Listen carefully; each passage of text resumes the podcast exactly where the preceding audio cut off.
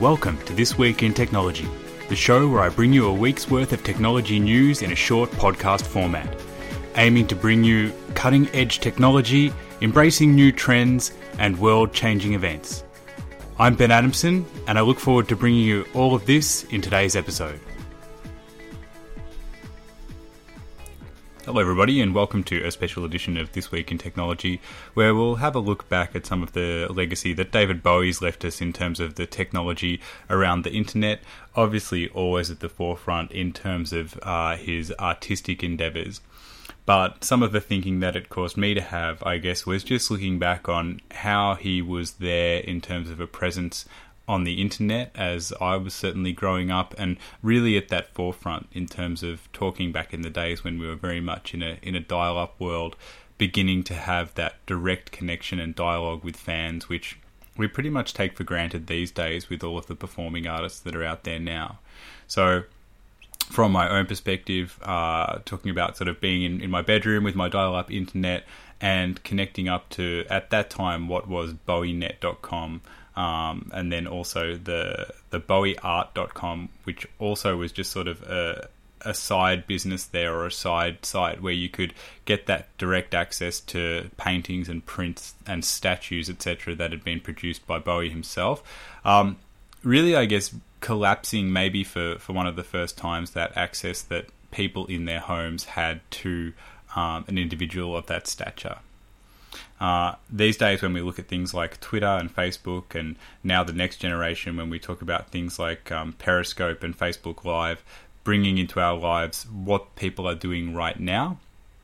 I guess this was a totally different approach in that um, things were brought to a different layer of abstraction. We could see exactly what the person was doing in terms of news. We knew that there was a direct correlation because um, Bowie himself owned the business, controlled the site, uh, and worked with a team of people to to manage that content. Um, but really not so much present in terms of making posts himself. So even with that Facebook or Twitter presence, we certainly didn't see that sort of um, internal side it was always very much um, the image presented as planned and then looked after by a team. But that's sort of natural in terms of, I guess, that idea that you had sort of this character of David Bowie as the performer, and then uh, he, as his natural self, would be be more that David Jones or, or, him before he sort of produced this this phenomena, and he he would sort of often make that differentiation as well. You'd see in interviews and things like that. So, I guess. Um, creating that forum, but then also being quite open about the fact that he was present in those forums. So, looking back over some of the interviews of that era, you'd certainly see uh, the confirmation that. Uh, people's posts within those communities were being reviewed and that, that he was actively a part of that and that he even had a number of usernames that he would use in posting uh, and that although a percentage of people maybe knew that that was him in that space that um, generally he was anonymous in that forum. Uh, so I guess I remember uh, in terms of being able to to have that level of connection, and I was a member, um, so I, I, would sort of uh, be involved in those those forums at that time. And we're talking now about sort of the late '90s, the, the early 2000s. I think BowieNet ran from about 1998 to 20, 2006. Um, the Bowie Art website is actually still there exactly as it was at the time. So if you if you check that out, um, all of the paintings and, and prints etc. that were available are um, still up. It's noted obviously that they're sold and, and, now unavailable, and you can see now those those items coming back around on eBay, and particularly at this time, obviously at, at very inflated prices. Um, but you know there is that provenance of knowing that they came exactly from there and that they were controlled sort of by the man himself almost um, with no middleman um, and look, obviously, quite an unusual use of technology at that time. Another thing um, worthy of note is that the first completely downloadable track, um, when the Hearts Filthy lesson was released, that was released digital only at first. Um, and I can remember, I think, um, sort of purchasing that in a augmented CD-ROM type thing on on the front of a magazine. So I think you know there was a recognition that uh, internet access wasn't quite there for some of these things, and um, also when there was a a broadcast or a global broadcast of, of the Earthling concert at, at one point. Um, I know that that caused a lot of problems in terms of you know quickly oversubscribing what was possible with streaming at the time, but there was really that view to using whatever avenues were available and using them in the best possible way, um, just to push that message. And I think importantly, being able to do that in a in a sort of a visually stylish way um, a way which maintained that overall image. And we certainly see that flow through uh, when we look at things like the, the DVD releases of collections um, and um, things like the the original enhanced CDs. So I, I know sort of from that um, that that sort of era as well. When we look at things like Black Tie, White Noise, um, the deluxe editions, which came with, I think at that time they were like SVCDs or Super Video CDs or whatever. You could put them in your DVD ROM player. Um, but yeah, they were sort of a, a slightly different different affair. Um, but you certainly were getting you know a beautiful menu with beautiful soundtrack, and then you'd get the the videos as well. Um, a couple of the other offerings, which I'd sort of at the time not been as aware of, but this week I've been playing um, Omikron: The Nomad Soul, which is a, a, game that was released, and the soundtrack um, is produced and, and, and has some Bowie tracks in there, but even the ambient music as well um, is very much um, David Bowie, and then uh, he is a character. I'm not up to that part in the game yet, so I'm not an expert there. But um, in terms of that that immersive experience, it still stands up very much today in terms of being a, a game where you can you know get into it's a parallel universe type scenario where you're you know trying to solve a mystery like a, an interactive point and click type movie type experience um, but you know, in terms of uh, that overall experience, again, making sure that, that the visuals are right, the sound is right, that that whole experience is right, you sort of definitely get that that very stylish feel, uh, and obviously the the powerful sort of title track and some other bits and pieces that are that are going on there. Um, so from that point of view, you sort of had that sense that you know you could be involved uh, and really be immersed as a fan, and that there was a sense of closeness or interconnectedness which came from that use of technology. Um, there was also, I remember too, uh, an offering where at one point you had a, a CD-ROM where you could create a video clip um, for "Jump." They say was the single, I think, um, where you could create a video clip of your own out of sort of custom clips and, and, and make that that look kind of uh, the way you wanted. Um, and I, I, think that that video clip is uh, you know quite versatile in that way in terms of you had you know a number of different sort of storylines going on or aspects going on that you can sort of intermix. Um, but look, I think making that available for people in its rawer form so that you can then work with it is something that we potentially hadn't seen before. Um, and at that time too, like I think early like early two thousands before GarageBand, um, there was sort of more niche products in terms of being able to mix um, songs. And I remember when Reality came out, uh, the Reality album, uh, you could definitely get all the different aspects of, of some of the tracks there. Uh, I can't remember what the tool I had was. It was like just a little DJ tool, um, but you could get all of the different tracks and mix them the way you wanted and, and, and that kind of stuff. So really being able to, to get hands on. Um, so I guess, look, you know, you've sort of seen that was an early incarnation. It was a precursor to things like Facebook and Twitter, and certainly when we start to talk about those very, um, very close-up tools that we have now, like when we talk about Periscope, Facebook Live, where we're essentially, you know, we we have a, a, a person who's who's holding a device in their own hand, and they're they're responsible for the broadcast, um, and we're getting things very unfiltered. This was very much designed, if you like, um, and we always saw that, you know um, there was an image there that was being cultured that, that we were being presented with. Uh, and looking back, and I've certainly spent a bit of time over the last week or two looking back, and it all just stands that test of time uh, and is a testament to the, the quality and the thought process that was behind that.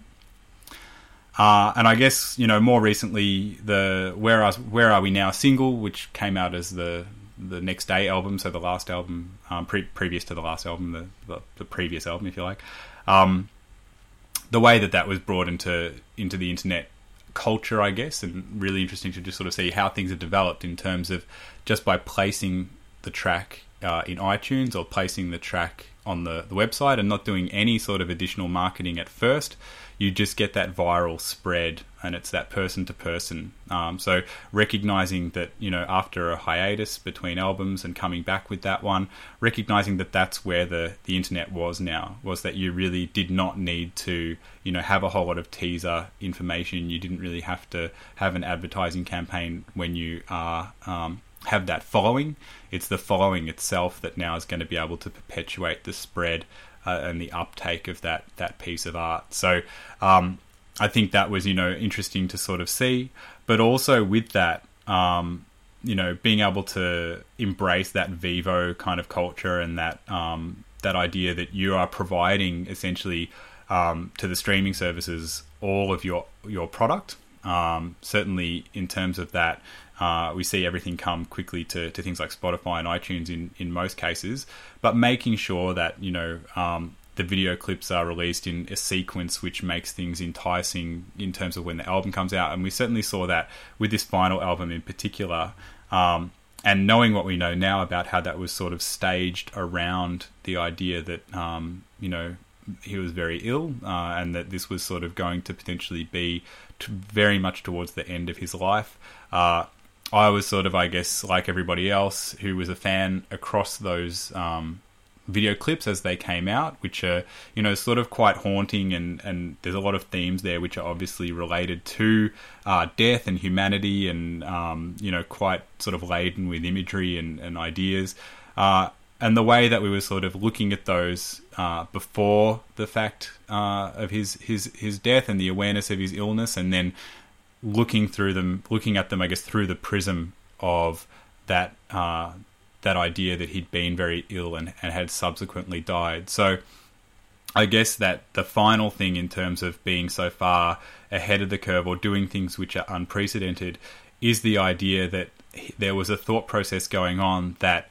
he was thinking about how uh, people around the world would experience his death potentially or experience um, the realization that he was no longer there, uh, providing us with these sort of visual tools uh, or visual imagery along with the music and the tracks, which would uh, and did end up uh, accompanying the the sort of worldwide event or the shockwave that happened when it was announced that that he had died. Um, to me, that's sort of you know been amazingly impactful and something which I, I have not experienced before with any other artist. So the idea that someone can essentially design that, uh, make you know such beautiful uh, artwork which accompanies that that happening, um, and then leave us with these you know very intriguing, very haunting pieces of imagery, which you know as human beings um,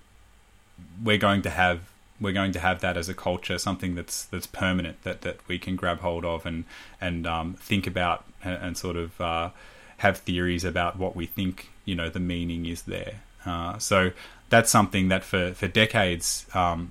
the boundaries were sort of pushed, and obviously the thought process was obviously quite deep in, in what was being produced, both musically and visually, um, and even just as a as a personage. So you know the way that David Bowie had presented himself was always so, you know, so intriguing and uh, and so interesting for people, and he was sort of, you know, um, resided in a different space, if you like, to to most people. Um, but I guess for me, uh,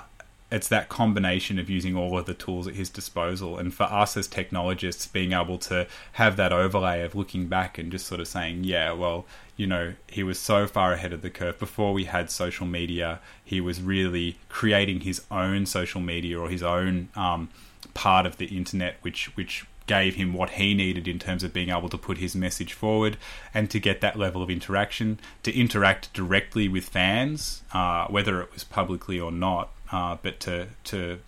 create that awareness that he was directly interacting and there was essentially no broker there, and providing us too with when we look back on some there's there's a, a couple of interviews out there around um, his thoughts on the internet and obviously incredibly forward thinking in terms of understanding that there the barriers between um, consumers of art and the artists were really going to come down, and we were going to um, have a much more direct relationship or and a direct understanding of what what people were doing, you know, day to day.